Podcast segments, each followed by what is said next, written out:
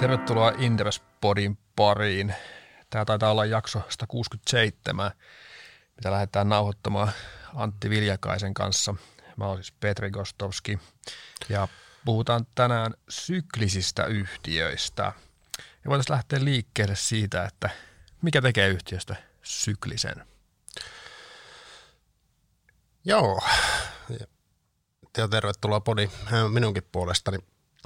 Tosiaan syklisen yhtiön kysyntä ja sitä kautta liikevaihto linkittyy jollain mekanismilla talouskasvun vauhtiin. Eli käytännössä, kun taloudessa menee hyvin, yhtiöllä menee hyvin, kun taloudessa menee huonosti, niin yhtiöllä menee ää, huonommin, jos näin niin kuin muutama mutka suoraksi vedetään. Tosiaan yhtiöt on tyypillisesti sitä syklisempiä, mitä syklisempi liikevaihdon vipu, mukaan lukien varastot siinä välissä, ja muiden komponenttien, kuten käyttöasteen, hintojen, kulujen vipu tulokseen on. Joo, tuossa hyvin kävitkin sitä kirjoa läpi. Tämä työhän olisi aika helppoa myös syklisten osalta, jos, jos se vipu koskettaisi vaan – vaikka liikevaihtoa ja sitä esimerkiksi vaikka vaan sitä liikevaihdon ajurin volyymiä, eli toimitettujen tuotteiden määrää, mutta kun parhaimmillaan se koskettaa määrää ja hintaa ja kulurakennetta ja, ja niin edelleen, niin se tuo aika monta muuta muuttujaa siihen yhtälöön. Ja tyypillisesti nämä vivut tosiaan vielä voimistaa, voimistaa toisiaan, eli, eli kun oikeasti, oikeasti menee hyvin, niin menee tosi hyvin, ja sitten kun menee huonosti, niin menee, menee suhteellisen huonosti. Ehkä lyhyesti voitaisiin vielä käydä läpi, äh, läpi sitten, että mikä on syklisen yhtiön vastapaino, se on tietysti defensiivinen yhtiö, äh, jotka nyt jokseenkin tasaisesti porskuttaa sitten lähes taloustilanteesta huolimatta, niin suurin piirtein samoilla raiteillaan sekä liikevaihdon että tuloksen osalta. Kyllä. Näitä defensiivisiä yhtiöitä ei ole tässä ihan lähihistoriassa oikein ollut nostaa esiin, kun, kun tota, sykli nyt on ollut vähän poikkeuksellinen, mennään siihen ehkä myöhemmin, mutta, mutta tota, hyvä, hyvä muistuttaa, että defensiivisiä yhtiöitä on, on edelleen, vaikka, vaikka viime aikoina näitä defensiivisiä ää, ei, ole, ei ole niin paljon, tai defensiivisiä elementtejä ei ole niin paljon ollut pinnalla. Lähdetäänkö tota miettimään sitten, että mitäs meidän Helsingin pörssissä on, on syklisiä toimialoja ja, ja mitä yhtiöitä, vaikka sieltä omista seurannoista löytyy, niin, niin jotenkin tulee aina itsellä ilmeisempinä mieleen etenkin tällä hetkellä toi rakennussektori ja, ja siihen liitännäiset yhtiöt. Se on ehkä se helpoin nostaa – Joo, kyllähän meillä Helsingin pörssissä näitä syklisiä yhtiöitä riittää, riittää että ehkä, eh, ehkä niin kuin jopa suurempi osa on luokiteltava tälle puolelle, jos lähdetään niin kuin jakoa ihan kahteen tekemään. Rakennussektori on ihan, ihan ilmeinen, metsäsektori on edelleen syklisiin luokiteltava sektori, vaikka tuossa välillä semmoisenkin pohdintaan erehdyttiin, että onko tämä sektori niin syklinen enää kuin se joskus on ollut, mutta tässä nyt viime aikoina on huomattu, että ää, kyllähän se edelleen, edelleen osaa olla ää, hyvin, hyvin syklinen. Ää, konepajat tietysti erittäin, erittäin ilmeinen noin niin kuin investointivetoisena sektorina, ää, jotka, jotka elää talouden, talouden ää, suhdanteiden ää, mukana ää, voimakkaasti. Kyllä, kyllä.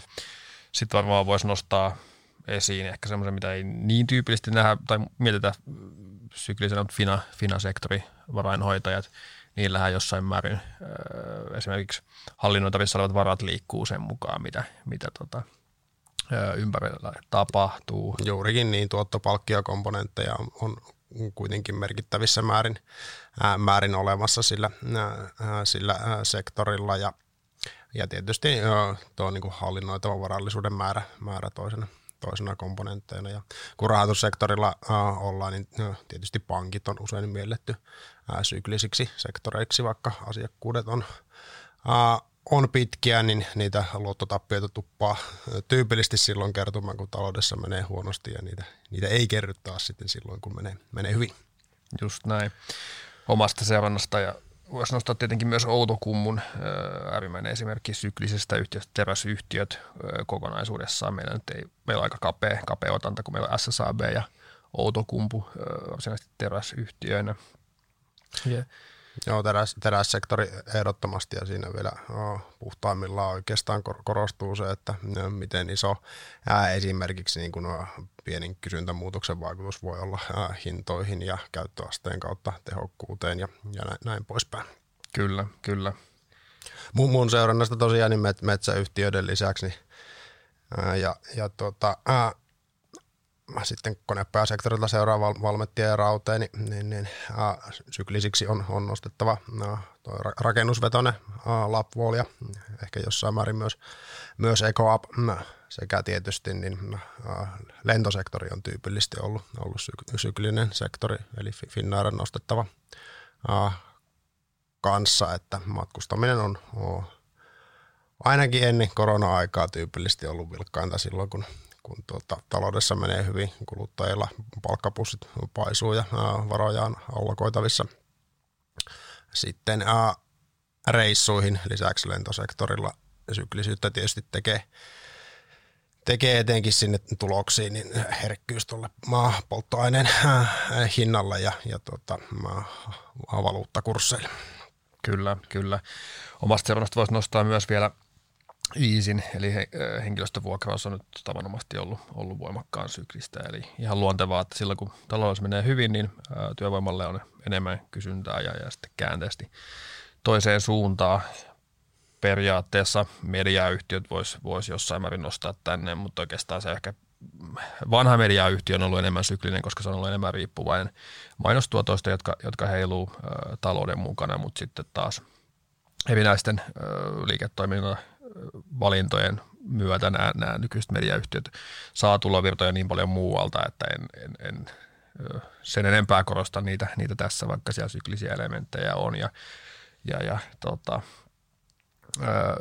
on, on tiettyjä muitakin yhtiöitä, ehkä tässä, tässä voi viime aikana sanoa, että niin moneen yhtiön toi, toi talous, talous on vaikuttanut, kun puuttuu niin rajuista käänteistä, että sinänsä niin kuin isommankin joukon voisi vois tuonne nostaa, mutta nämä on sitten taas toisaalta semmoisia, mitä tässä nyt on käyty läpi, niin semmoisia selkeimpiä esimerkkejä. Ja kun tuota toimialalistaa miettii, niin, niin kyllähän toi meidän Helsingin pörssi varsin, varsin syklinen on, on ollut, ja sitä on tässä viime aikoina paljon puhuttu, kun on mietitty, että miksi Helsingin pörssikehitys on ollut niin heikkoa, niin niin, niin tostahan se selitys aika, aika hyvin löytyy. Joo, kyllä se ainakin merkittävä, merkittävä syy, syy on, miksi, miksi on Helsingin pörssiin sijoittaneet, maksaneet, maksaneet tuota, hintaa, hintaa siitä tänä vuonna. Toinen on varmasti se niin Eurooppa paino liike, liikevaihdoissa. Eli ei, ei pelkästään kuitenkaan syklisestä ää, syystä, syystä kyse, että miksi Helsinki on reilusti, reilusti miinuksella tänä vuonna, kun monessa muussa maassa on mennyt paljon paremmin.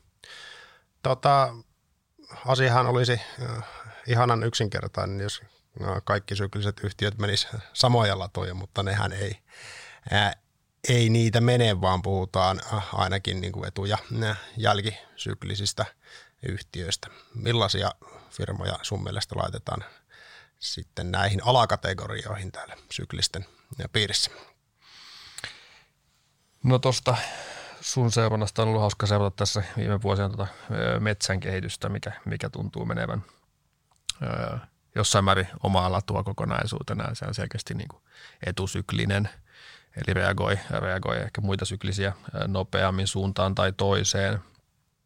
Ja sitten taas varsin looginen jälkisyklinen on mun mielestä investointivetosta. Esimerkiksi nyt vaikka konepajat, eli, eli silloin kun, kun tota, talous lähtee kääntymään parempaan suuntaan, aletaan harkitsemaan investointeja, tyypillisesti investoinnit vie useamman vuoden. Ja, ja sitä kautta niin, niin sinänsä vaikka niin kuin se varsinainen sykli voi jo kääntyä heikompaan, niin investointi edelleen, edelleen tota, rullailee, niin sitä kautta se myös näkyy sitten tuolla tuolla konepajapuolella sitä kautta, että ne on, ne on jälkisyklisiä. Tämähän samalla tavalla pätee esimerkiksi sitten niin kuin Raksaa monesti, ne on pitkiä, pitkiä rakennushankkeita. Tähän voisi ehkä vielä linkittää sen niin rahoituksen saatavuuden, että siinä vaiheessa kun taloudessa menee tosiaan hyvin, niin pankitkin on suhteellisen aulita ää, jakamaan sitä, sitä lainarahaa ja siitä taas kestää sitten hetki, kun rahat on saatu kasaan ennen kuin se investointi tai rakennus on, on sitten, sitten valmis ja siinä vaiheessa onkin suunta voinut sitten jo kääntyä, kääntyä heikompaan ja sitten vastaavasti toisinpäin, että kun ne ensimmäiset merkit, merkit siitä, että talous alkaa kääntyä ää, ylämäkeen, niin ei välttämättä johda vielä siihen, että ihan kaikille rahaa, rahaa jaetaan tuolla rahoitusmarkkinoilla. Joo, just näin. Mm, Voisi vielä nostaa varmaan tuon ton niin kuin harkinnanvarainen kulutuskategorian tuonne, tuonne etusyklisiin, mikä tulee käytännössä niin kuin esimerkiksi työllisyysvaikutuksen kautta. Ja, ja tässä kohtaa tulee samaan aikaan mieleen nostaa, että, että tota, syklit ei ikinä ole samanlaisia – ja on hauska tavallaan nähdä, tai mielenkiintoista nähdä tulevaisuudessa nyt, kun korot on noussut, tämä, tämä niin kuin rahoitusmarkkinatilanne on aika erilainen.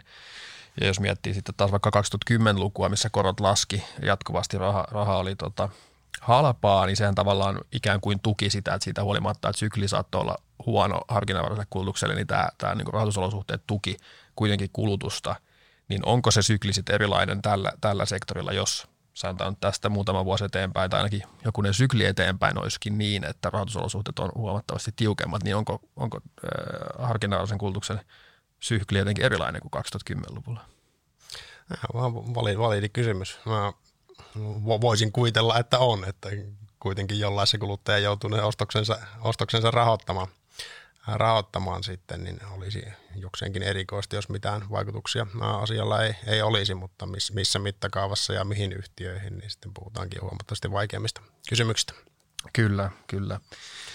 No tuossa etusykliset ja jälkisykliset pohdinnassa me vähän sivuuttiinkin tätä suhdannekelloteemaa tai se on jännä, se on kello, mietin aina nelikenttänä, mutta, mutta jos miettii niin kuin suhdanteen eri vaiheita – niin, niin nehän on tyypillisesti tupattu jakaa niin, että, että ollaan niin kuin, ää, ensimmäisessä vaiheessa ollaan esimerkiksi niin kuin kiihtyvässä ää, talous, talouskasvuvaiheessa, missä tavallaan ei ole siihen niin kuin, ää, täyteen kasvupotentiaaliin päästy vielä, mutta talouskasvu selkeästi kiihtyy. Tästä sitten taas ää, luonnollinen ää, seuraava vaihe on, on, on se vaihe, missä ollaan tavallaan päästy sinne niin kuin, täyteen juoksu, juoksuvauhtiin ja se, ja se niin kuin ei enää kiihdy se suhdanne, suhdanne siitä eteenpäin. Ja sitten taas kun lähtee talous, talous tota, hidastumaan, niin, niin ollaan hidastuvan, hidastuvan kasvun vaiheessa ehkä, ehkä semmoisessa, missä nyt ollaan jopa, jopa – ja sitten siitä luonnollinen seuraus on sitten se, kun, kun päästään tavallaan sinne ä, talouden supistumisen ä, pohjakosketukseen, eli, eli tavallaan ei enää, ei enää hidastuta, hidasteta vauhtia ja, ja siitä sitten taas luonnollisesti palataan, palataan sinne lähtöruutuun. Eikö se näin, näin tyypillisesti mene se kello? Kyllä mä vastaavia, vastaavia tuota, havainnollistuksia olen, uh, olen, olen tosiaan nähnyt ja, ja ainakin niin kuin metsäsektorin mun mielestä tämä, tämä ajattelu, ajattelu istuu, istuu aika hyvin, että tuloksen tekemisen osalta niin tyypillisesti huonoin vaihe on ainakin mun näkemyksen mukaan ää, siinä, kun kasvu, ää, kasvu on ää, vasta hidastumassa ennen niitä pohjia. Tämä peilaa sitä etus, etusyklistä luonnetta, että silloin, silloin tyypillisesti niin, niin, niin ää, kysyntä lähtee heikkenemään, asiakkailla vähän liikaa varastossa tavaraa, varastojen pienentäminen voimistaa sitä kysyntävaikutusta, kysyntä lähtee alta, hinnat alkaa tippua. Taloudessa menee yleisesti vielä ihan kohtuullisesti, kustannustaso on korkealla, niin silloin ajaudutaan sinne pohjille tulosten osalta. Peilaa varmaan aika lailla näitä hetkiä, missä, missä nyt, nyt ollaan. Ja sitten tosiaan kun se pohja saavutetaan, niin enää ei ole varastoja, missä, missä tota, mitä tyhjentää. Ää, kysyntä voi jopa vähän toipua, vaikka taloudessa menisi, menisi vähän huonommin. Hintapaine rauhoittuu jossain määrin ja se inflaatio ongelmakin häviää sieltä alta, niin tulokset voi sillä ihan pohjalla ja nyt kähtää pikkusen ylöspäin ja lähteä sieltä sitten hakemaan sitä uutta, uutta no, noususykliä. Vastaavasti taas, taas konepajoilla, niin, niin, niin mikä on myöskin hyvin tyypillistä, mitä näkee, näkee tällä hetkellä, että, että, että liikevaihdot ja tulokset on tosi niin kuin hyvällä tasolla, kun talouskasvu on hidastunut. Ja ensimmäiset ongelmat näkee tilauksissa. Ja ne tilauksethan on sitten uh, hu- huomisen liikevaihto, että äh, siinä vaiheessa, kun metsäsektori on, on tosiaan jo sillä pohjilla ja ehkä toipumassa, niin, niin, niin konepajojen tota, äh, liikevaihto ja tulokset saattaa, saattaa vasta siinä vaiheessa kääntyä, kääntyä äh, lasku äh, uralle, kun niitä tilauksia lähihistoriassa ei ole saatu. Just näin. Jos ei jo tuosta käynyt ilmi, niin, niin ehkä aika helppo todeta, että näiden syklisten ennustaminen on, on yksi, yksi hankalampia asioita tässä, tässä meidän, meidän työssä. Mutta lähdetään kuitenkin purkamaan sitä, että miten, miten me niitä tota ennustetaan ja, ja mitä siinä on syytä huomioida. Jos lähdetään liikkeelle ö, liikevaihdosta, ylärivistä, niin, niin aika, aika tyypillistähän on, on, on liikevaihdon ennustaminen jakaa, jakaa kahteen komponenttiin, eli, eli volyymiin ja, ja hintaan. Se on aika hyvin näille meidänkin syklisille yhtiöille mahdollista. Kyllä, varmasti valtaosa niin kuin meidän, meidän ää, syklisiä yhtiöitä, ehkä niin kuin konepajasektoria lukuun ottamatta, niin ää, mallinnetaan juurikin näin ää, hinnan, volyymin ja, ja kolmantena tekijänä sitten valuuttakurssin kautta, mutta ei nyt puuttua tässä niihin valuuttakursseihin liikaa, kun se on oma, oma maailmansa. Kyllä. Ja totta kai sitä kautta, kun sitä liikevaihtoa ää, mallinnetaan ja, ja puhuttu tässä, että ne on, ne on, ne on tota, linkittynyt siihen yleiseen talouskehitykseen, niin, niin ehkä se suurin ison kuvan juuri sinne, sinne liikevaihtoon on, on tota, volyymin osalta se, se ympäröivä talouskasvu ja se, että mi, millaisella vivulla odottaa, odottaa että se tota, ö, yhtiö kasvaa – tai supistuu suhteessa mm. talouteen. Ja, ja sitten totta kai tässä on niin kuin huomioitava se, että onko meillä puhtaasti kotimarkkinavetoinen yhtiö, esimerkiksi nyt Raksa-yhtiö tai sitten globaali, globaalisti toimiva iso konepaja, jolloin sitten taas se on hyvin, hyvin erilainen, koska suhdanne on monesti erilainen Suomessa versus globaalisti.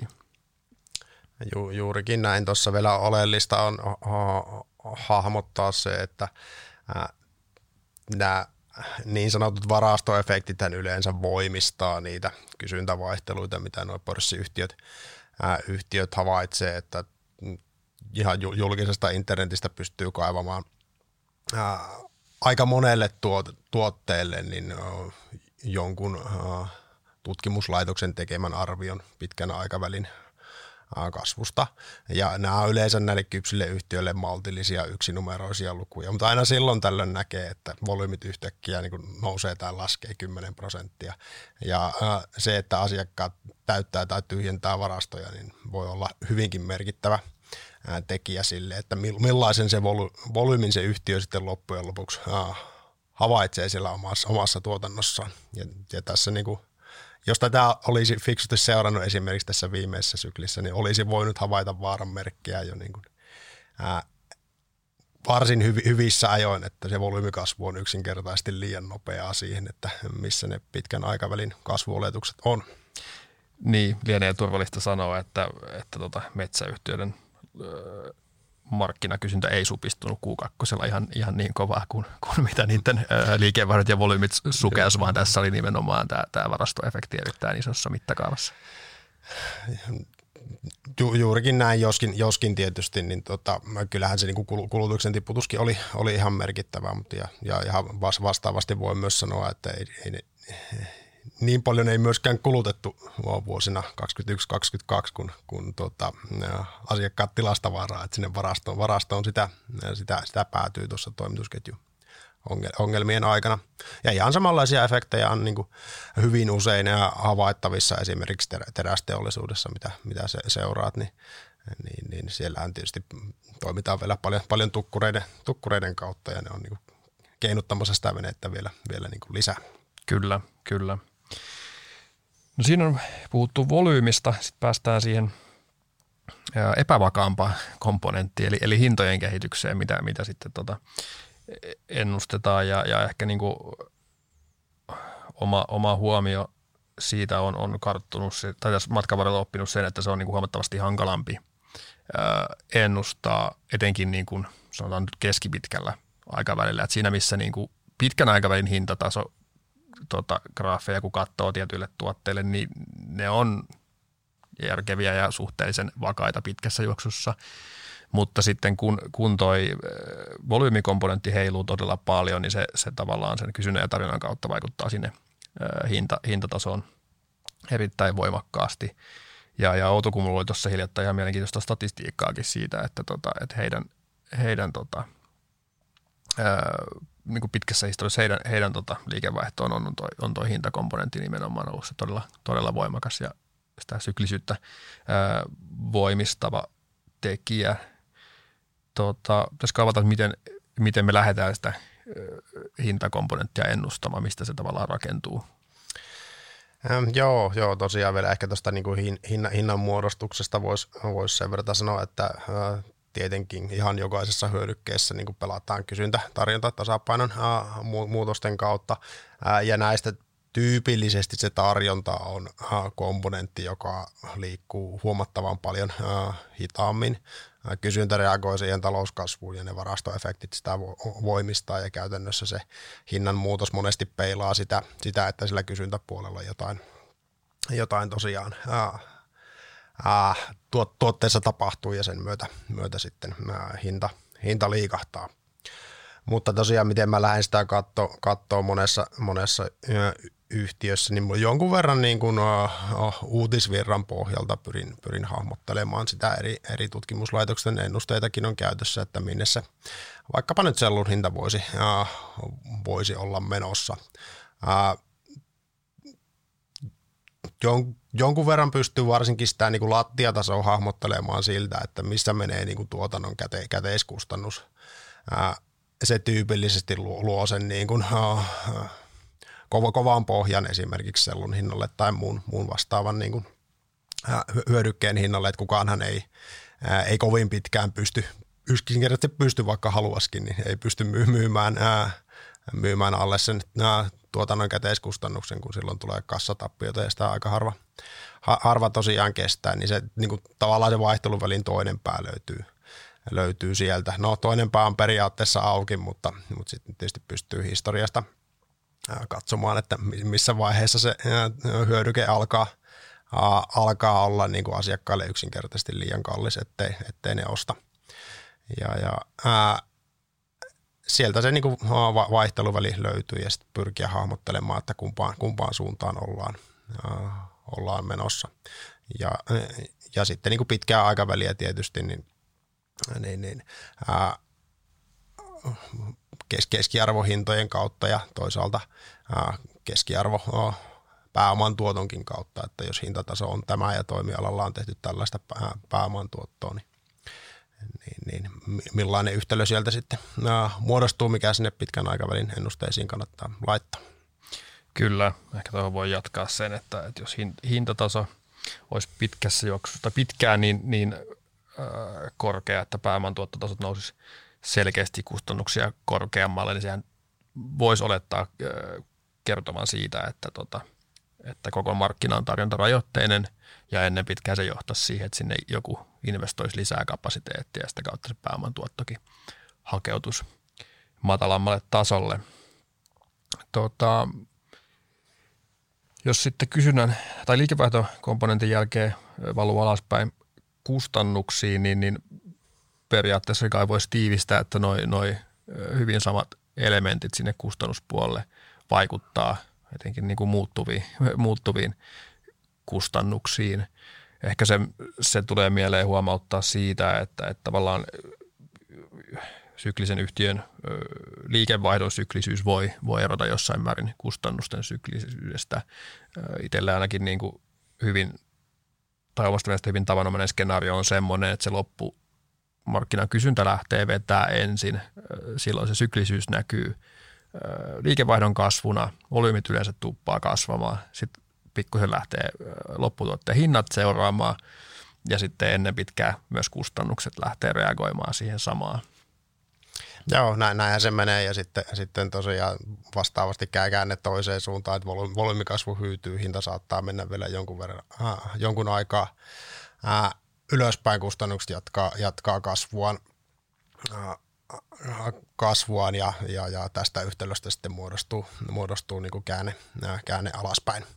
Tosiaan tuossa, mitä kustannuksiin tulee, niin on, on niin kuin aina oleellista ymmärtää, että minkä kysyntä-tarjontatasapainon kautta muodostuu se lopputuotteen hinta ja minkä, äh, minkä sitten kustannukset. Ehkä tästä selkein esimerkki on tota, tämänhetkinen metsä, metsäyhtiöiden tilanne, äh, tilanne, jossa tosiaan äh, lopputuotehinnat määräytyy äh, joko Euroopan tai no, maailman kysyntätarjontatasapainon mukaan ja sitten suurimman kustannuskomponentin eli, eli raakapuun hinta niin määräytyy pohjoismaisen puumarkkinan kysyntä-tarjontatasapainon mukaan. Ja näillä ei välttämättä ole, ole suoraa yhteyttä niin kuin sekä viime vuonna hyvässä että tänä vuonna pahassa, pahassa on sitten, sitten nähty. Mutta ihan vastaavanlaisia esimerkkejä varmaan terästeollisuudesta voi esimerkiksi nikkelille ja ruostumattoman teräksen hinnalle tehdä ja, ja, ja joitakin muitakin. Joo, kyllä. Näitä, näitä, on, näitä on useita ja, ja on tilanteita, missä, missä ne on niin kuin jokseenkin, jokseenkin synkassa ne, ne tota, hinnat ja sitten on myös tietenkin niitä, missä, missä ne ei ole ja ää, mieleen tulee ainakin nostaa esiin se, että mikä tuolla ruostumattoman teräksen ää, markkinoilla vaikuttaa huomattavasti, niin on ää, Aasian tilanne, koska se vastaa yli puolesta toisaalta ruostumattoman teräksen kysynnästä, mutta myös sitten niin kuin metallien, laajemmin metallien kysynnästä, eli asia, mitä siellä tapahtuu, vaikuttaa kokonaismarkkinaan, eli, eli sinänsä niin kuin lopputuotteiden ja, ja raaka-aineiden hintojen tai hinnoittelu tapahtuu globaaleilla markkinoilla valtaosiin. Ja tästä syystä esimerkiksi niin kuin hinta, hintaerot ei voi levetä tosi leveiksi, että siinä on käytännössä niin kuin rahtin, rahdin hinta, mikä, mikä siinä välissä on ja no jotain tulee tai tämmöisiä suojaustoimia voi, voi olla, mitkä sinne vaikuttaa, mutta, mutta sinänsä niin kuin ruostumattoman teräksen hinta ei voi olla hirveästi korkeampi esimerkiksi Euroopassa kuin mitä se on Aasiassa. Jos äsken puhuttiin etenkin niin kuin muuttuvista kustannuksista, niin, niin, niin ehkä paikallaan käydä läpi sitten myös tuosta mallintamisen kannalta kriitti, niin kuin, kiinteät kustannukset ja toisaalta sitten sen tuoma niin käyttöaste kriittisyys näille yhtiöille. Joo, tosiaan äh, niin kuin tuossa äh, läpi, läpi käytiin, niin näitä syklisiä yhtiöitä löytyy, löytyy paljon tuolta äh, kypsiltä perusteollisuuden ja prosessiteollisuuden sektoreilla, sektoreilta, joissa kiinteiden kuluiden osuus kokonaiskuluista on merkittävä. Ja tämä käytännössä johtaa siihen, että sen kiinteän kulumassa jakautuminen sille saavutetulle tuotantomäärälle on erittäin merkittävä ajurisen tuloksen muodostumisen kannalta. Eli ilman riittävän hyvää kapasiteetin käyttöastetta on hyvin vaikea tehdä, tehdä hyvää, hyvää tulosta, koska ne korkeat kiinteät kulut jakautuu yksinkertaisesti liian pienelle määrälle tuotettuja yksiköitä.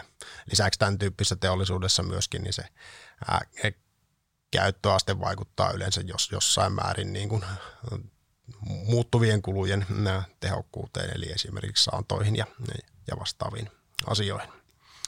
Joo, käyttöastekriittisyys on ehkä se, mikä on niin kuin tavallaan siinä, kun on opetellut syklisiä ennustamaan, niin se on jotenkin semmoinen, mitä on niin todella vaikea ulkopuolelta saada kiinni, kun se, on, se voi olla niin, kuin niin iso se vaikutus, että jos käyttöasteet tulee, tulee muutaman prosenttiyksikön alas, niin se tulos, tulosvaikutus on todella iso jotenkin aina välillä käy niin, että se, se vähän yllättää suuntaan tai toiseen ja sitä niin kuin hämmästelee vaan, vaan välillä.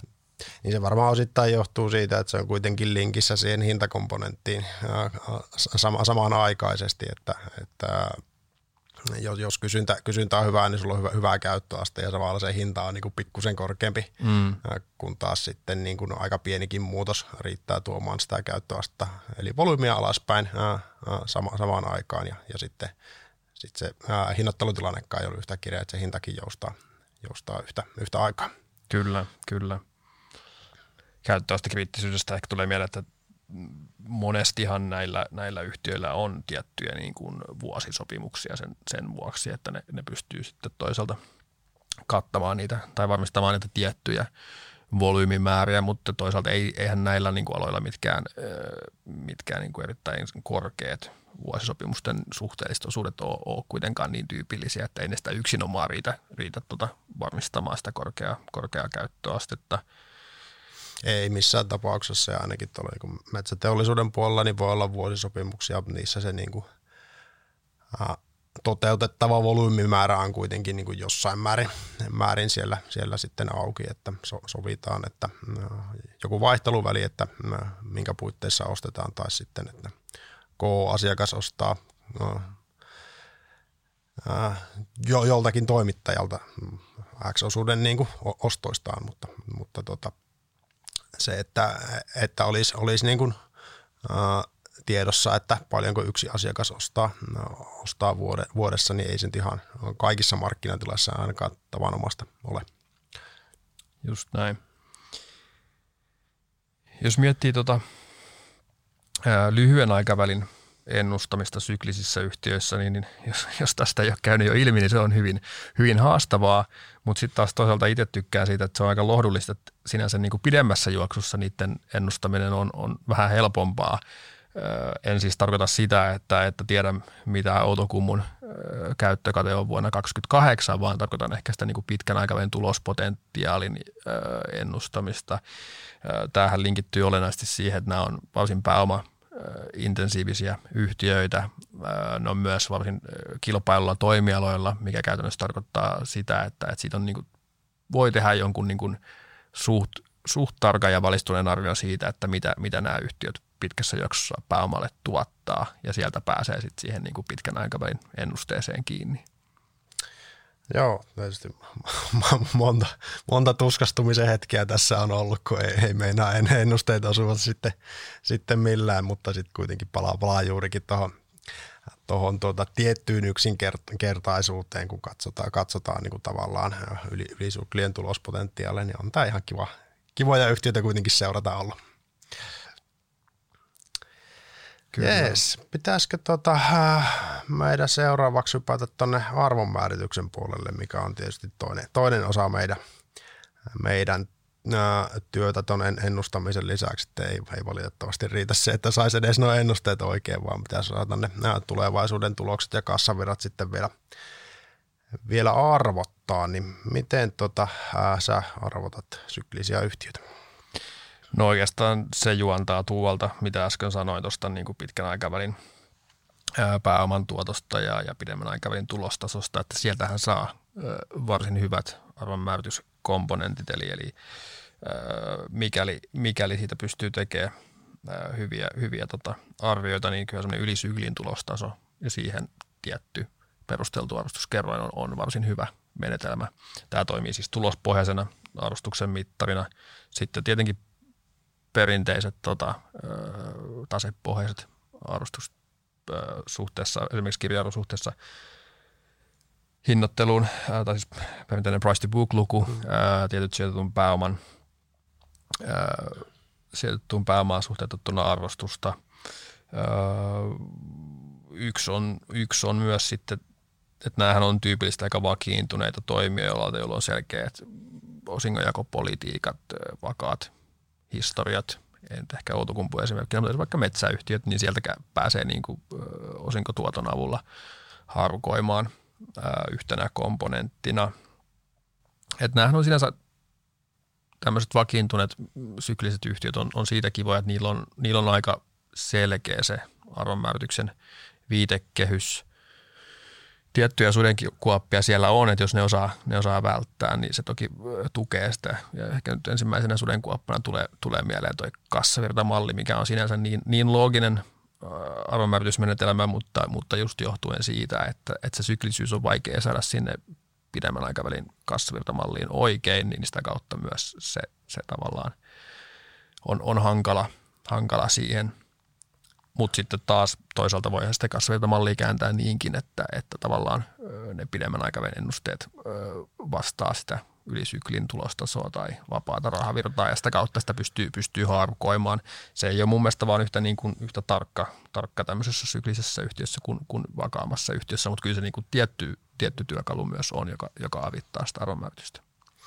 Joo, kyllä mun, mun on sanottava, että vuosi vuodelta mä pidän enemmän, enemmän ja enemmän tuosta kassa, kassavirta, kassavirta mallissa näissäkin, näissäkin yhtiöissä ehkä nyt aivan näitä äärimmäisiä tapauksia, kuten esimerkiksi niin Finnaaria luku, lukuun ottamatta, mutta ja kun sen laatii konservatiivisesti ja, ja pyrkii tai pyrkii edes laatimaan konservatiivisesti ja, ja tota, ajattelemaan niin, että siellä ei, ei ole niin kuin oikeastaan missään vaiheessa sitä syklin, syklin tota, uh, uh, huippua eikä välttämättä kuilu, kuiluakaan, niin, niin kyllä se niin kuin aika hyvään kuvaan antaa ainakin siitä, että onko osake halpa vai, vai kallis. Se ei välttämättä ole niin kuin ajoitukseen hyvä, hyvä, hyvä työkalu, että kannattaako nyt – ää, nyt ollaan ostamassa, mutta jos se niin kuin ei, ero kassavirta, konservatiivisesti laaditun kassavirta mallin ja, ja osakekurssin ää, välillä repee niin kuin kymmeniksi prosenteiksi, niin kyllä se niin kuin tavallaan antaa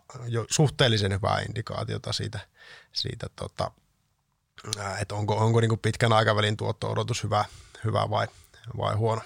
Just näin, joo, ehdottomasti samaa mieltä aika samat, samat työkalut tosiaan niin kuin yllätys, yllätys itse, itselläni ja käytössä noiden niin sy- sy- syklisten osalta. Ehkä tuosta osinkotuotosta voisi se, sen verran sanoa, että se, se voi olla kyllä kanssa, ää, kanssa tota, ää, mel, melkoinen miina, miina, jos ne osinko, ää, osinkoennusteet on ää, ää, te, tehty sen pohjalta, että menee, menee hyvin, hyvin tuota, ää, yhtiöllä, niin se se, se voi kyllä niin johtaa, johtaa sitten aika isoihinkin, isoihinkin pettymyksiin, jos ne ennusteet, ennusteet onkin sitten syystä tai toisesta niin kuin aivan, aivan, aivan väärin.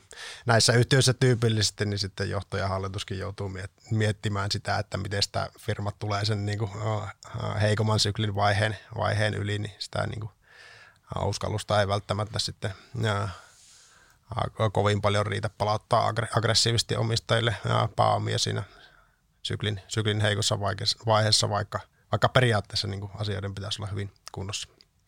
Joo, eikö se melkein voisi sanoa niin, että niin kuin, jos syklisen yhtiön osinkotuotto alkaa ole liian korkea lähempänä niin kuin kymmentä kuin vitosta ainakin merkittävä osin, niin, niin se on niin kuin tavallaan arvostusmielessä semmoinen niin kuin punainen lippu, että ainakaan tähän, tähän, tähän osinkotuoton pohjalta lähdet tuota, ö, ostamaan. Että se on niin kuin enemmän, enemmänkin ollut niin, että jos – jos si- tota... Silloin kannattaa leipoa Turun marginaalia ja marginaalia sisään ja, ja ehkä to, toinen, että jos, jos, jos vaan niin kuin tulos tulee alas ja osinko tulee ylös, niin siinä on niin iso, iso riski, että, että tota, tämä, tämä ei, tai tällaista päätöstä ei sillä hallituksessa nuijita sitten kuitenkaan.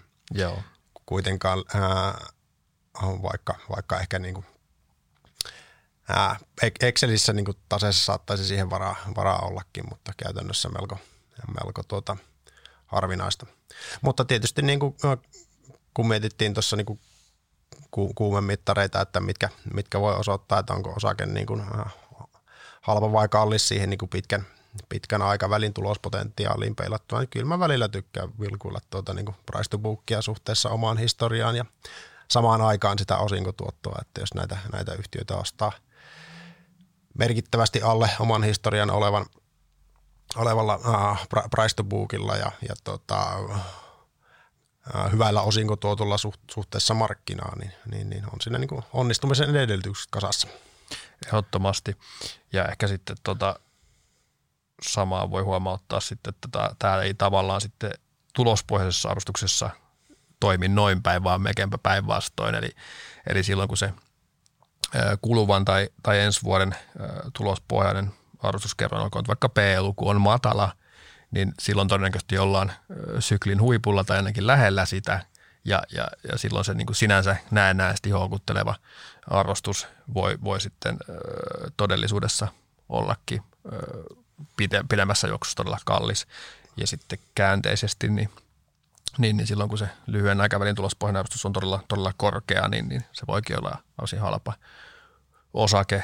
Ja, ja jokuhan on joskus sanonut, että, että tota, Outokumpua pitää ostaa silloin, kun P-luku kuluvalle vuodelle negatiivinen tai, tai hyvin korkea ja myydä silloin, kun se on yksi numeroinen. Tämmöisiä viisauksia on, on, on kuullut. Ehkä itse jättäisin pois kokonaan sen niin kuin lyhyen tähtäimen tulospohjaisen arvostuskertoimeen nojaamisen ainakin sellaisena. Totta kai silloin, silloin sitten, jos, jos miettii sitä, että mitä, mitä se tämän vuoden tulosennuste vastaa niin kuin ylisyklin tulostasoon suhteutettuna tai, tai, tai niin kuin pidemmän aikavälin tulospotentiaali, niin se on sitten jo askel eteenpäin. Sille, sillehän, se, sillehän se toimii, toimii tietenkin. Kyllä. Tosiaan kun valtaosa näistä Helsingin syklistä yhtiöistä on, on niin kuin, äh, enemmän tai vähemmän kypsiä, niin tietysti sinällään mukavaa on se, että su- suurimmalle osalle firmoista löytyy ihan kohtuullinen verrokkiryhmä kanssa, äh, kanssa mihin verrata, mutta se on samalla, samalla myös melkoinen miina, että ää, pitää myös tietää, että onko se niin kuin verrokkiryhmä halpa vai, vai, vai kallis, että sen pohjalta voi tehdä, tehdä johtopäätöksiä sitä yksittäisen yhtiön ää, arvostuksesta. Ja aika usein tietysti niin no, sama verrokkiryhmäyhtiöt sitten menee, menee sama, samaan suuntaan. Kyllä. Tota, on aika turvallista sanoa, että sykliset yhtiöt on vähän, vähän niin kuin omanlaisensa sijoituskohdekenttä tai kategoria. Siihen liittyy paljon ominaispiirteitä, mitä, mitä tavallaan on hyvä, hyvä huomioida niihin, niihin sijoittaessa. Ja, ja no, lähdetään vaikka riskejä purkamaan, niin tuossa nyt on puhuttu paljon siitä, että miten se ennustaminen on hankalaa ja, ja miten tota, tuloskunto voi, voi muuttua tästä tulee sitten tietenkin mukaan myös kaikki, kaikki taseriskit, kun, kun tota, mietitään, että jos tulee hyvin, hyvin heikko, tuloksellisesti hyvin heikko jakso, niin se, sen taseen pitää kestää sen tietyn vaiheen yli. Öö, miten, miten sä tavallaan, jos sä mietit sijoituskohteena, niin, niin miten, miten sä kuvailisit näitä ja miten sä toisaalta lähestyt sitä, sitä niin kuin näkemyksen ottamista? Joo, toi niin kuin riskipuoli on eri, erittäin niin kuin tärkeä, tärkeä pohdittavaksi näissä niin kuin syklisissä yhtiöissä, niin en mielellään kyllä niin kuin taseriskiä riskiä kanna, ää, kanna, koska se jälki voi olla aika, aika rumaa, rumaa sitten, jos niin kuin, ne, ne ennusteet ei osukaan ja se taseriski riski realisoituu ja joudutaan tekemään epäedullisia rahoituspäätöksiä sitten siellä – siellä, siellä syklin, syklin pohjalla, että mielellään niin kuin suhteellisen vahva taseyhtiöllä saisi olla ja, ja mielellään sen, sen pohjalta, että sillä taseessa on niin kuin jotain, jotain relevanttia ominaisuutta, joka pitää sitten pankin ja, ja muut, muut rahoittajat rauhallisena. Että en erityisesti, erityisemmin pidä siitä, että näitä yhtiöitä katsotaan nettovelka käyttökatteen pohjalta, koska se on aina niin kuin väärässä, väärässä asennossa, joko liian alhainen tai liian, yhtäkkiä liian korkea korkea, niin mielellään katson näitä niin kuin enemmän gearingin kautta, niin. kautta tota tase, taseriskiä, vaikka se nyt ehkä tämmöinen no, ei, niin valtavirran, valtavirran kommentti, kommentti ollut, kun nykyään suuri osa yhtiöstä antaa tuon nettovalka käyttökatepohjaisen tavoitteen. Niin, ehkä se paljon parjattu oikastu käyttökate tulee tässä kohtaa perustelluksi, jos oikeastu käyttökate on yli syklin tulostaso, niin silloin voi katsoa vaikka oikeastu käyttökate. Eli, eli tota, ei, ei täysin tuo mitä oikeastua käyttökatetta mittarina.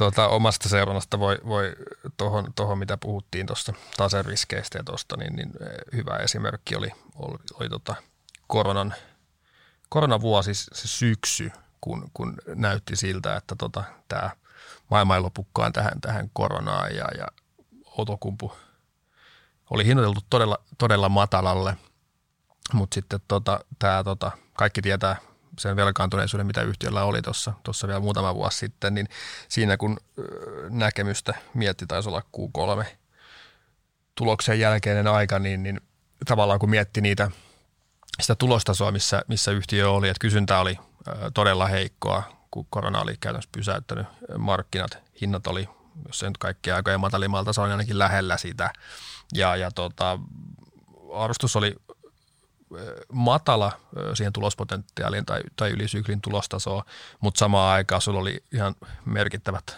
taseriskit siinä käsillä, niin, niin siinä on niinku, äh, tavallaan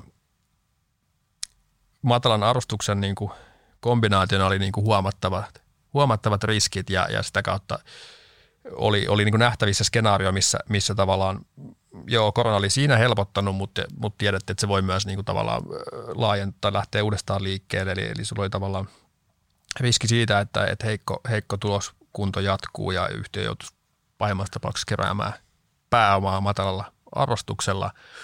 Ja sitten taas vastapainona oli se, että, että tota, jos tämä elämä tästä jatkuu ja, ja markkina lähtee elpymään, niin, niin siinä oli ihan merkittävä nousupotentiaali sitten siitä arvostuksen nousun kautta. Että, että tämä on välillä tosi hankalia ja tavallaan niin kuin ne skenaariot, mitä sä mietit, niin ne on niin, niin äärimmäisiä, että, että sieltä on niin kuin ja mitään niin kuin todennäköisyyksiä käytännössä, et, et pysty niin kuin antaa niin. tämän tyyppisille niin kuin skenaarioille, että ne olisi muutakin kuin no, hihasta ravistuksia sitten, että niitä nyt aina pystyy, pystyy tekemään, mutta Just näin. perustus johonkin niin kuin valistuneeseen analyysiin.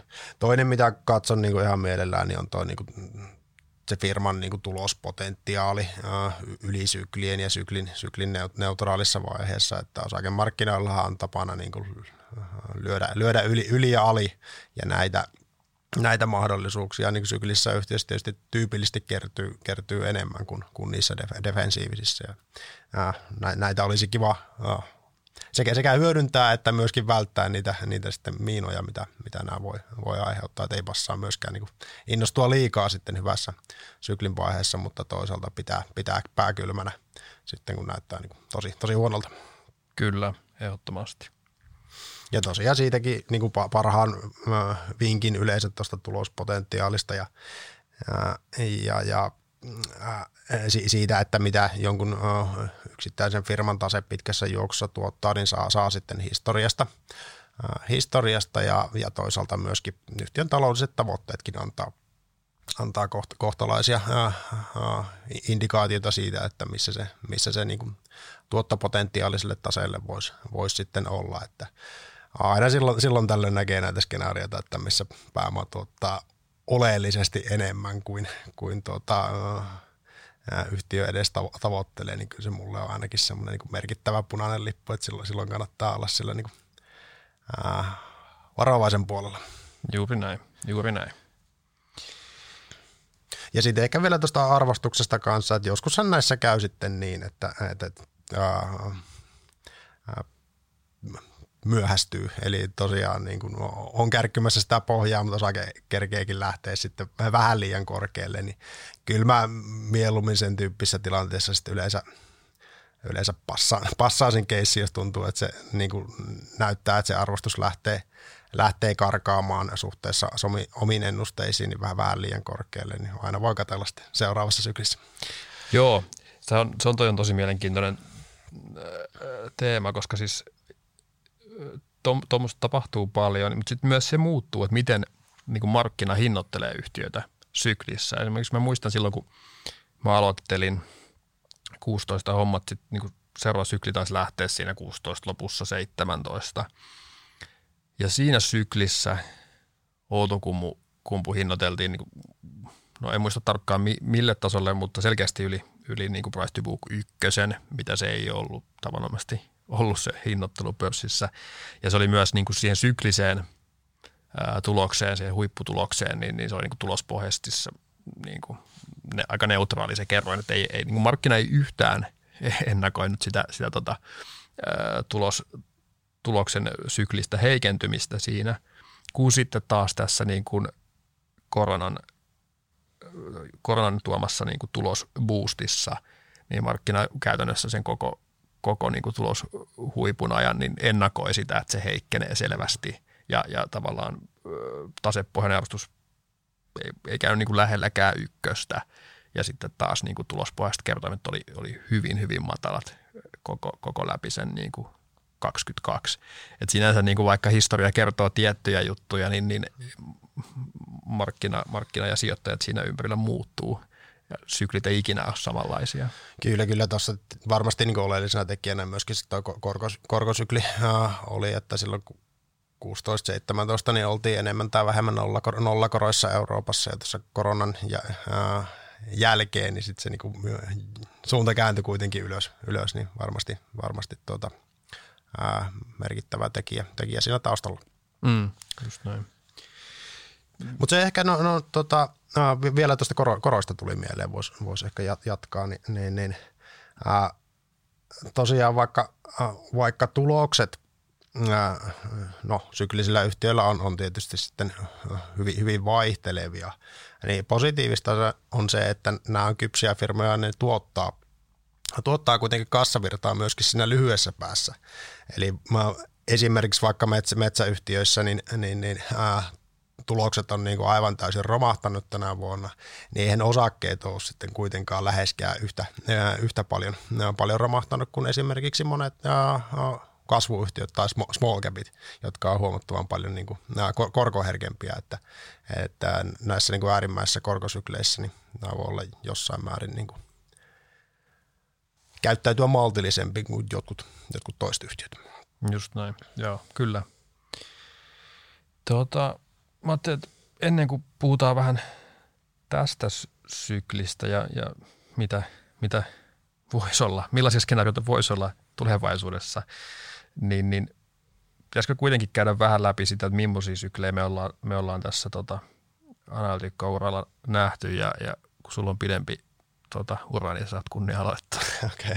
No tota mä sohin vähän tuonne niin kuin, ää, vielä, vielä aikaisempiin aikoihin, kun, kun olin, olin tota, aloittanut analyytikona niitä, niitä aikoja, kun aloin, aloin itse seuraamaan, seuraamaan taloutta, taloutta niin no, tuskin nyt kannattaa niin kuin finanssikriisiä kauan, kauempaa lähteä, kun sinnekin on 15 vuotta aikaa, niin, niin aloitetaan sitten siitä. Niin, Tuommoinen mm, finanssikriisihän ää, tyypillisesti lyö kaikkia äärettömän lujaa, olit niin kuin syklinen tai defensiivinen tai kasvu tai arvo tai mikä tahansa lokero, niin, niin, niin ää, ne olosuhteet on niin, niin äärimmäiset, kun rahoitusmarkkina menee, menee jumiin, että, että kaikki saa niin kuin, mm, siitä sitten ää, osumaa.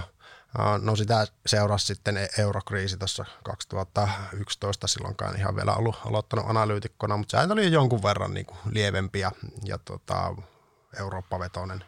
Maailmantalous kasvoi kolme prossaa euro, eurokriisin aikana, että ää, ei se niin kuin ihan kaikille yhtiöille ja kaikille alueille mikä, mikään tota, äärimmäinen koettelemus ollut, mutta toki niin kuin Eurooppaan loi, loi investointi epävarmuutta ja nämä niin kuin perinteiset sykliset yhtiöt, niin siitä, siitä sitten ää, kärsi.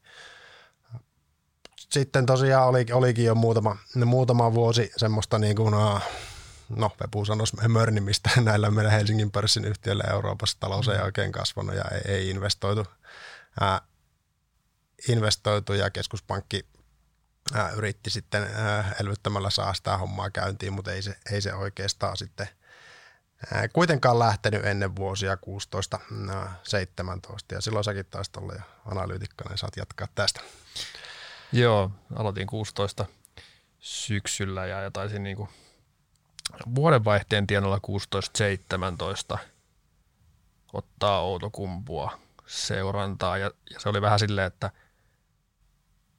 hyppäsi niin kuin melkein liikkuvaa junaa, että sitten tavallaan siinä jossain vuodenvaihteen tienoilla keväällä, keväällä niin kuin alkoi alko se sykli, sykli vetämään. Ja, ja, ja tietenkin niin kuin, tota, niin kuin ne aina tulee, niin aika puun takaa. Ja, ja sitten se vielä lähti todella, todella voimakkaasti, muistelen, öö, muistelen tota, että siinä kohtaa sykli lähti vetiä tosi hyvin totta kai siinä on niin kuin, mitä tuossa puhuttiin aikaisemmin, niin raaka-aineiden kysynnän ja tarjonnan kautta Outokumpu sai tuosta niin ferrokromin hinnasta vielä tosi, tosi kovaa boostia, mutta se oli, se oli ihan hauska tota, hetki aloitella syklisen, syklisen seurantaa. Eli luoisesti niin ennen äh, analytikkouraa mitenkään erityisesti syklisiin perehtynyt, niin siinä sai niin kuin ihan kunnon, kunnon tota, opetuksen heti, heti tota, liikkeelle, liikkeelle lähettäessä.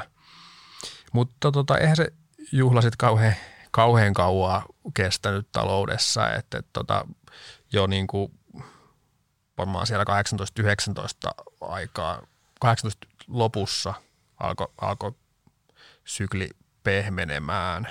Joo, jos nyt ihan väärin, väärin muista, niin jossain, jossain ni, niillä maan niin Fedi nosti pikkusen korkoa ja, ja tota, no, keventeli tasetta ja samaan aikaan Trumpi no, kalisteli sapeleita Kiinan kanssa kauppasodan suhteen, niin siihen se sitten hyytyi aika, aika nopeasti, varsinkin sykli, syklisten yhtiöiden osalta ja käytiin niin kuin, ainakin semmoisen perinteisen teollisuustaantuman tienoilla siinä 19 alkupuolella. Joo, eikö se ollut 18 joulukuun oli niitä hätäkokouksia Joo. Jenkeissä, niin sehän oli tavallaan seurausta siitä, että, että tota, oltiin, oltiin tota kiristetty ja, ja, ja sieltä tuli sitten totta kai se perinteinen epävarmuus ja, ja, ja, ja tota, ö, sykli heikkeni siellä 19. Muistelen, että oikeastaan kautta linja se 19 oli, oli vaisu, oli, oli tosiaan niin kuin, sykli oli pehmeä, oli sitä kauppasota himmailua tai niin kuin edestakas säätämistä sen suhteen, että onko, miten, mitä siellä kauppasodassa tapahtuu. Ja kyllä se sykli oli vaisu aina sinne korona 2020 alkuvuoteen, joskin siinä alkoi, just ennen kuin korona alkoi, niin oli semmoisia elementtejä, että nytkö tämä talous, talous lähtee. Joo, mu- muistan, muistan tota, to, ton ja siinä oli, oli niinku, ennusteet oli aika, aika al, alhaisia ja siinä oli vähän semmoinen outo fiilis, että onko nämä nyt niinku aivan liian matalalle. Ja ne luultavasti olisivat olleet, jos sitä koronaa ei olisi tullut, niin ainakin meidän, meidän, meidän osalta. Oltiin tosi negatiivisella suositusjakaamalla vielä menossa, menossa vielä, vielä, vielä niin kuin siinä vaiheessa, niin, niin kyllä se oli, maailmantalous oli silloin toipumassa, kunnes, kunnes tuli sitten se uh, korona, joka iski taas niin kuin, uh, todella kovaa, kovaa kaikkiin, mutta sehän saatiin sitten kuitenkin tosi nopeasti elvyttämällä hallintaan se tilanne. Joo, just näin. Ja tässä kohtaa jo ehkä hyvä, hyvä tota, jos miettii, tota, mitä nyt ollaan käyty läpi, niin finanssikriisi oli vähän niin kuin systeeminen kriisi, mm. ei puhuta mistään taloussyklistä. 18 oli sitten niin kuin Euroopan omat ongelmat, mutta sinänsä maailmassa meni, meni ihan hyvin. Toi 16 17, niin se oli sinänsä niin kuin semmoinen, ehkä voisi sanoa, että synkronoitu noususykli, että kaikkialla, mm, se oli kaikkialla ehkä sitä, sitä niin kuin meni, perinteisinä taloussykliä. Kyllä, joo, ja sitten tota, toisaalta ää, se hiipuminenkin sitten näkyy vähän laaja-alaisesti kaikkialla. No sitten tuli korona, joka ei taas tämmöinen niin kuin ulkopuolinen shokki, ei varsinaisesti mistään perinteistä talouden dynamiikkaan liittyvistä tekijöistä lähtevä. Ja, ja sitten se oli myös semmoinen, niin kuin ei, ei pikkuhiljaa hiipunut kysyntä, vaan se löi niin kuin täysin seinää, eli ei mikään, ei mikään tota, tavanomainen sykli, mutta sitten ei se myöskään ollut tavanomainen, kun siitä lähdettiin elpymään, eli massiiviset elvytystoimet ja, ja toisaalta sitten niin kuin pystyttiin taas, taas liikkumaan ulkona, niin, niin se mikä siitä teki poikkeuksellisen oli ehkä se, että, että kun maailma pysähtyi niin nopeasti, niin esimerkiksi teollisuudessa toimijat lähti purkaa varastojaan, mitään ei valmistettu ainakaan siinä niin kuin heti, heti tota alkuvaiheessa pahimmassa, pahimmassa hetkessä, kun näytti, tota, että maailma pysähtyy ja toisaalta ne ei varmaan niin rajoituksienkaan mukaan tietyt tehtaat ei voinut toimia, niin, niin se, se supisti tarjontaa monessa, monella sektorilla todella voimakkaasti. Mutta sitten kun se talous lähtikin siitä niin nopeasti avautumaan ja vielä elvytettiin, niin se kysyntä elpyi todella voimakkaasti ja nähtiin ihan niin kuin massiivisia kysynnän ja tarjonnan epä, epäsuhtia markkinoilla. Ja vielä hyvin, hyvin erikoisissa paikoissa, että joku paperimarkkinakin oli niin hetken, hetken tasapainossa ja paperista oli pulaa, pulaa niin tota, mitä niin kuin ei olla nähty ja tuskin tullaan ihan heti, heti näkemäänkään. Näitä niin kuin paikallisia epätasapainoja niin syntyi, syntyi hyvin, hyvin erikoisiin paikkoihin tässä, tässä syklissä. Joo, ja toi ehkä niin kuin näkyy ennen kaikkea siinä, että hyvin monessa lopputuotteessa hinnat nous ennen näkemättömän korkeille tasoille. Ei ole yksi tai kaksi sektoria pelkästään, missä, missä tota lopputuotteen hinta oli ihan poikkeuksellisen korkea. Se, se ei ollut hinnoitteluvoimaa, vaan, vaan sitä niin kuin, ää, hetkellistä ää, markkinan ää, epätasapainoa kysynnän ja tarjonnan suhteen, niin kuin tässä nyt on sitten ää, tämä, tämän vuoden aikana, aikana varsinkin niin jossakin tapauksessa nähty. Joo, mutta se mikä on sitten myös tavallaan tyypillistä syklisillä sektoreilla, että jos jonkun tuotteen hinta nousee todella korkeaksi, niin se ei tarvitse kuin ihan pienen kysynnän notkahduksen, niin se tulee todella kolisten alas sieltä. Ja tästä on esimerkiksi nyt ruostumaton teros on hyvä esimerkki, että siinä ää, 2020 kesällä tai syksyllä, kun hinta lähti elpymään, niin se oli korkealla aina tuonne niin 22 kesään asti, missä sitten suurin piirtein tuntuu, että niin kuin, jos ei nyt yhe, ihan yhdessä yössä, niin, niin ei ainakaan monessa viikossa, niin hinnat putos, romahti käytännössä. Ja se tuli siitä, että tavallaan oltiin niin kuin kestämättömän korkealla tasolla ja sitten tavallaan kun on viitteitä siitä, että kysyntä alkaa hiipumaan, niin käytännössä ne ostajat alkaa odottamaan sitä, että, että hinta, tota, hinta tulee alas ja kukaan ei loppupeleissä ostakaan hetkeä vielä, kun varastot oli, oli täynnä, niin, niin se romahdutti se hinnan. Että se oli sinänsä niin kuin todella, todella jännä hetki markkinoilla. Aika lailla samoja latuja mentiin, mentiin kyllä, kyllä sellumarkkinoilla. Mutta se nyt tässä jälkiviisaus on tietysti, tietysti helppoa, mutta pitää koittaa tuosta historiasta nyt kuitenkin jotain oppia, oppia tulevaan kohti. Niin kyllä noissa niin metsäyhtiöiden tuloksissa tai tulosraporteissa oli, oli niin kuin jo jonkun aikaa nähtävissä sitä, sitä, että volyymit ei kasva, mutta hinta rullaa ylöspäin, niin kyllä silloin ollaan niin kuin pettävällä jäällä ja, ja, ja havaintohan sitä pudottiin sitten. Kyllä. Ja var, varmaan seuraavan kerran on havaittavissa, havaittavissa tota, ää, sa, samantyyppisiä signaaleja, niin sitten pitää koittaa vielä paremmin olla pallon, pallon päällä. Joo, ehdottomasti. No nyt sitten 22 kesästä on eletty, jos jonkinmoista kriisiä on sota, korkojen nousu, sitä kautta elinkustannusten nousu. Nyt voi kai sanoa, että ollaan, ollaan jos puhuttiin siitä suhdannekellosta, niin, niin ollaan oltu siellä hidastuvan talouskasvun ympäristössä ja, ja sykliset on, niin kuin jos miettii osakkeita, niin aika hyvin hinnoittelee, hinnoittelee tavallaan selkeästi heikompaa tulosjaksoa, kun, kun sanotaan vaikka tuossa vuosi tai puolitoista sitten. Nyt kai tässä kohtaa se kysymysmerkki on, että, että tota, miten, miten syvä ja toisaalta miten pitkä siitä niin kuin heikomman talouskasvuvaiheen ajasta tulee. Vai oot sä eri mieltä? Ei, en, mutta en myöskään aio veikata, että miten, miten pitkä siitä, siitä tuota, tulee, että jätetään se, se tota, e-, ekonomisteille. Omat ennusteet pyrin laati, laatimaan noiden niin kuin, uh, vakiintuneiden ennustelaitosten makro, makroskenaarioiden pohjalta, että sehän tarkoittaa esimerkiksi niin Eurooppaan käytännössä niin kuin nollakasvua ensi, ensi vuodelle.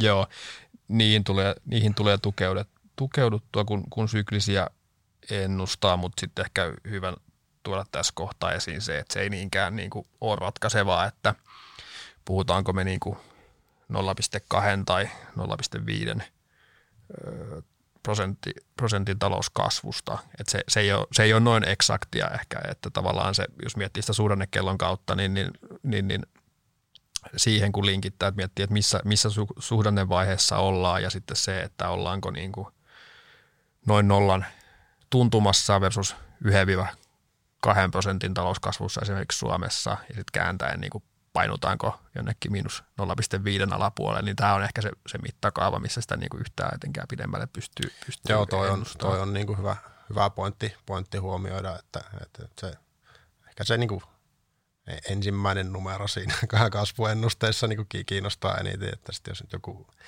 hieroo niitä kymmenyksiä siellä, niin ei ne, ei ne niin kuin meidän, meidän ennusteeseen välttämättä aa, heijastu.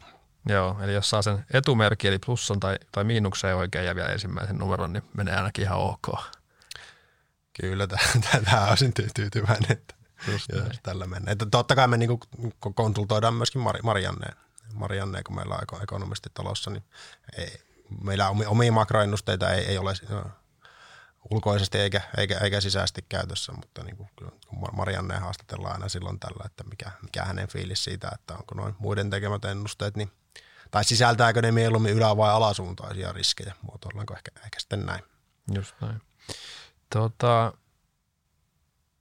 ei oteta kantaa, miten pitkään nykyinen vaihe kestää, eikä anneta näille seuraaville skenaarioille mitään, mitään tota, todennäköisyyksiä, mutta mut, millaisia skenaarioita sä hahmottaisit nyt, nyt tästä niin kuin eteenpäin, sanotaan nyt 12-24 kuukautta horisontille. Joo, skenaariota voi aina, aina, tuota, äh, aina, aina piirtää, piirtää, ja pitääkin itse asiassa asiassa piirtää. Aloitettaisiko me nyt sieltä negatiivisesta, niin saa sitten positiivinen twisti tähän, tähän loppuun. Äh, loppuun, niin äh, kyllä se negatiivinen skenaario olisi, olisi sellainen, että toi niin kuin, oh, korkojen nousu särkee taloudessa jotain tai niin kuin geopolitiikka menee niin kuin tosi isosti vinoon. Ja sitten meillä on käsissä oh, iso kriisi, joka vaikuttaa kaikkiin, vähän niin kuin finanssikriisi tai, tai korona, koronakriisi. Ja silloin, silloin varmaan niin mentäisiin ainakin joilla, joillakin alueilla niin ihan, ihan niin kuin selvälle miinukselle no, niin kuin, BKT-kasvuajattelussa. Ja tämä olisi, olisi tosi huono skenaario meidän, meidän pörssin syklisille yhtiöille. Joo. Tuosta voi ehkä sanoa, että tuommoisessa niin kuin, skenaariossa syklisissä osakkeissa niin olisi, olisi ihan selkeästi laskuvaraa nykytasolta meidän, meidän pörssissä. Että ei, ei, mikään, mikään ei varsinaisesti ole niin hinnoittelussa sillä tasolla, että tuommoista Ei, kestäisi. ei puhuttaisi varmaan niin kuin monella pääomavaltaisella yhtiöllä niin ihan selvästi alle price to book ykkösen, ykkösen luvuista, luvuista, jos niin kuin tämän tyyppinen skenaario realisoitus. Joo, kyllä. Se olisi, se olisi todella rummaa toivotaan, että tota, siihen ei mennä, mutta samaan aikaan kyllä toi viime aikoinakin nähty korkojen nousu, nousutahtia, kun miettii millä tasolla ollaan, niin kyllä se pikkusen tota jännitystä aiheuttaa. No, että... Vale valehtelisi, jos väittäisi, että ettei jännitä yhtään. Just näin. Just Geopolitiikka en ota kantaa. Niin, no se on, se on vaikeampi, vaikeampi tota, muuttua. Ei ole tuommoisia niin pulsseja kuin, kuin korkotasot, millä, millä sitä pystyy seuraamaan.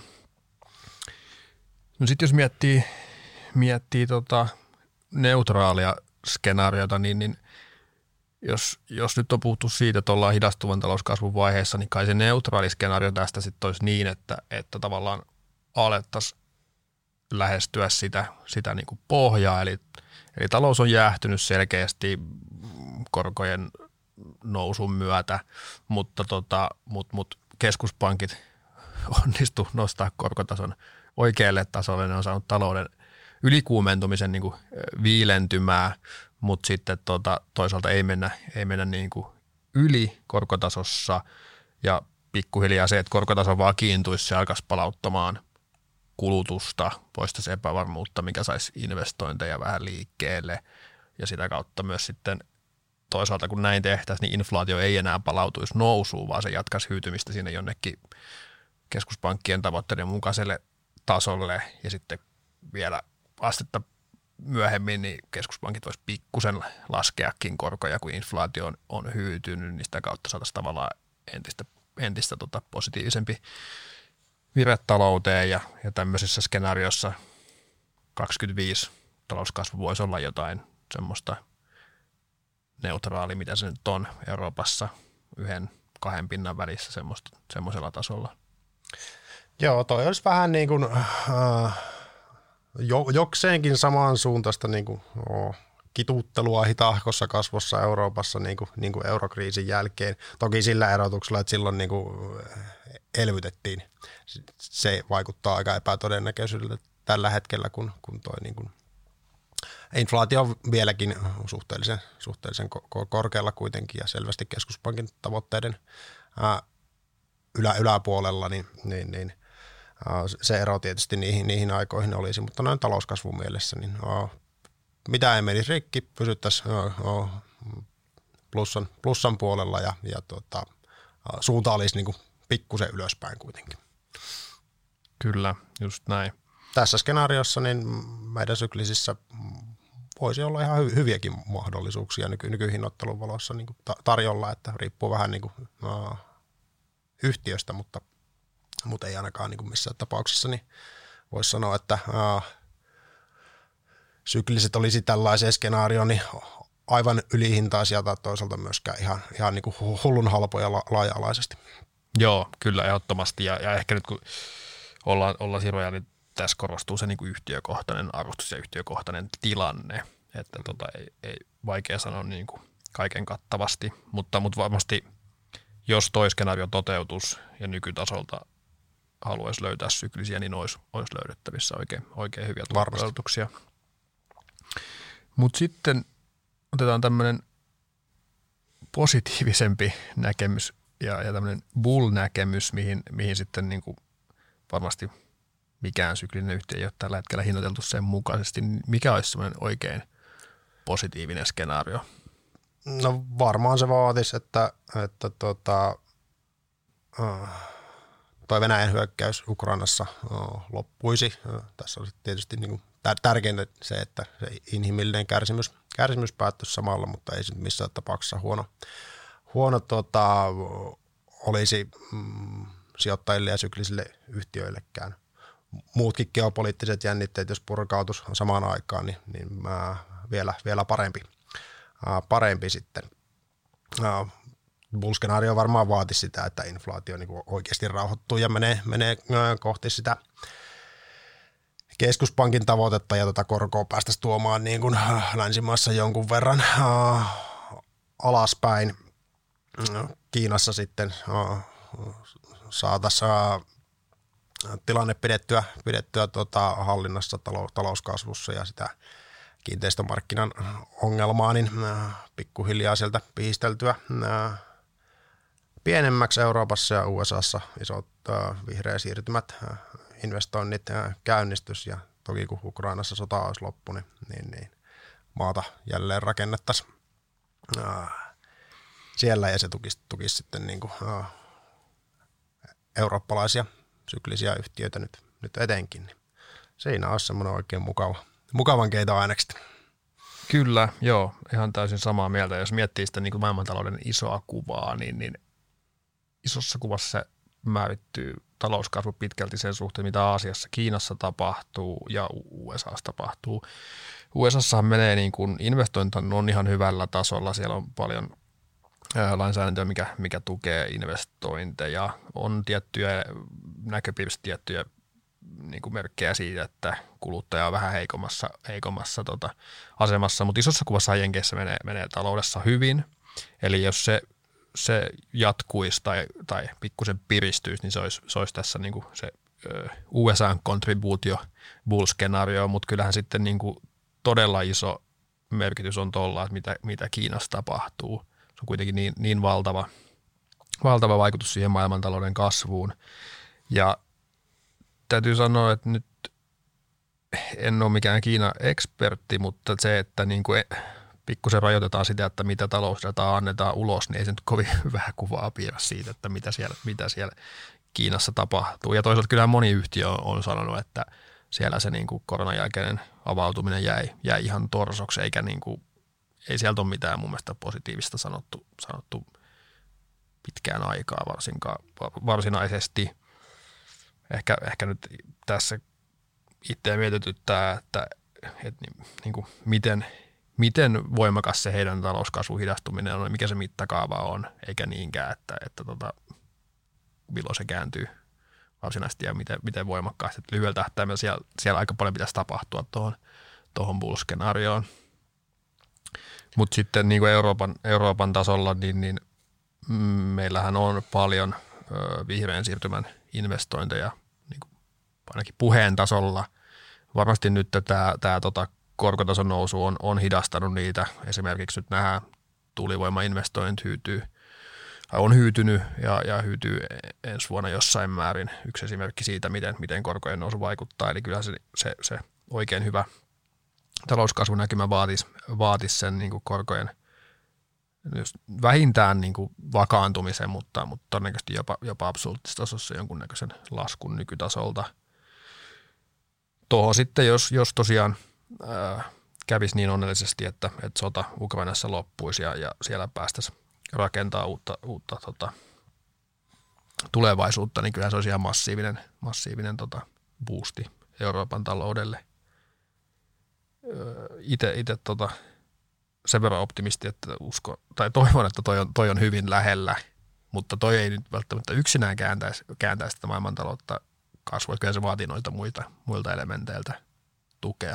Joo, joo täysin, täysin samaa mieltä, mutta kyllä mä toisaalta tuohon niin kuin USAhan saahan luotan, että he, he niin kuin oma, oman ruutunsa, ruutunsa pelaa, pelaa että, että jos tämä niin kuin, johonkin kaatuu, niin kyllä se niin jompikumpi näistä, näistä kahdesta muusta on, että jos katsotaan nyt ehkä yli, yli yksittäisen vuoden, vuoden mutta, mutta se, että niin kuin rakenteellisesti se, se talous, talous, talous kuitenkin pelaa. Joo, ja mun tekisi mieli sanoa tuosta, että voisin lyödä vetoa, että se on Eurooppa, johon ei kannata, kannata luottaa. Eurooppaan tai ei ollut kovin, kovin onnistunut.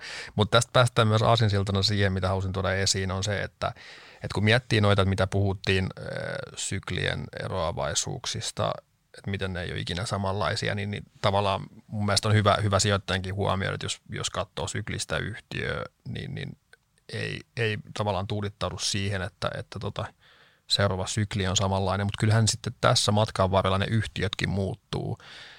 Omasta nyt seurannasta paras esimerkki on ö, Outokumpu, eli, eli se pitkään jatkunut hyvin korkea velkaantuneisuus saatiin tuossa edellisessä syklissä siivottua. Nyt ollaan käytännössä ihan pienellä, mutta ollaan kuitenkin nettokassalla tuossa edellisen raportin jälkeen oltiin.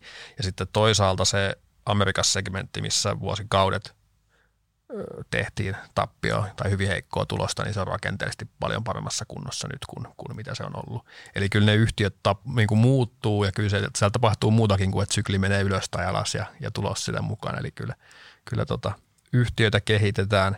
Toki tämä voi myös mennä toiseen suuntaan, että tavallaan rakenteellisesti yhtiö on voinut heikentyä, on voinut pitkässä juoksussa kilpailu ö, kiristyä ja katteet, katteet tota, supistua. Et siinä, siinä tavallaan niin kuin pitää katsoa sitä, sitä tota yhtiön, markkinan ja, ja kilpailijakentän niin kuin pitkän aikavälin kehitystä ja muutoksia, mutta sitten myös sitä lyhyen aikavälin sykliä. Täysin, täysin samaa mieltä. Tota,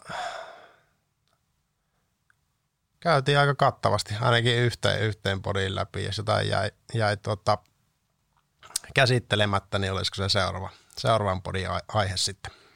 Joo, tehdään, tehdään niin, että jos foorumilla tulee kysymyksiä, niin palataan aiheeseen. Ja, ja tästä podista alettiin puhua ekan kerran pari vuotta sitten, niin luvataan myös, jos tulee tarvetta toiselle puolelle, niin ei ole yhä yhtä pitkä, pitkä viive. Näin tehdään. Kiitos Petri. Kiitos.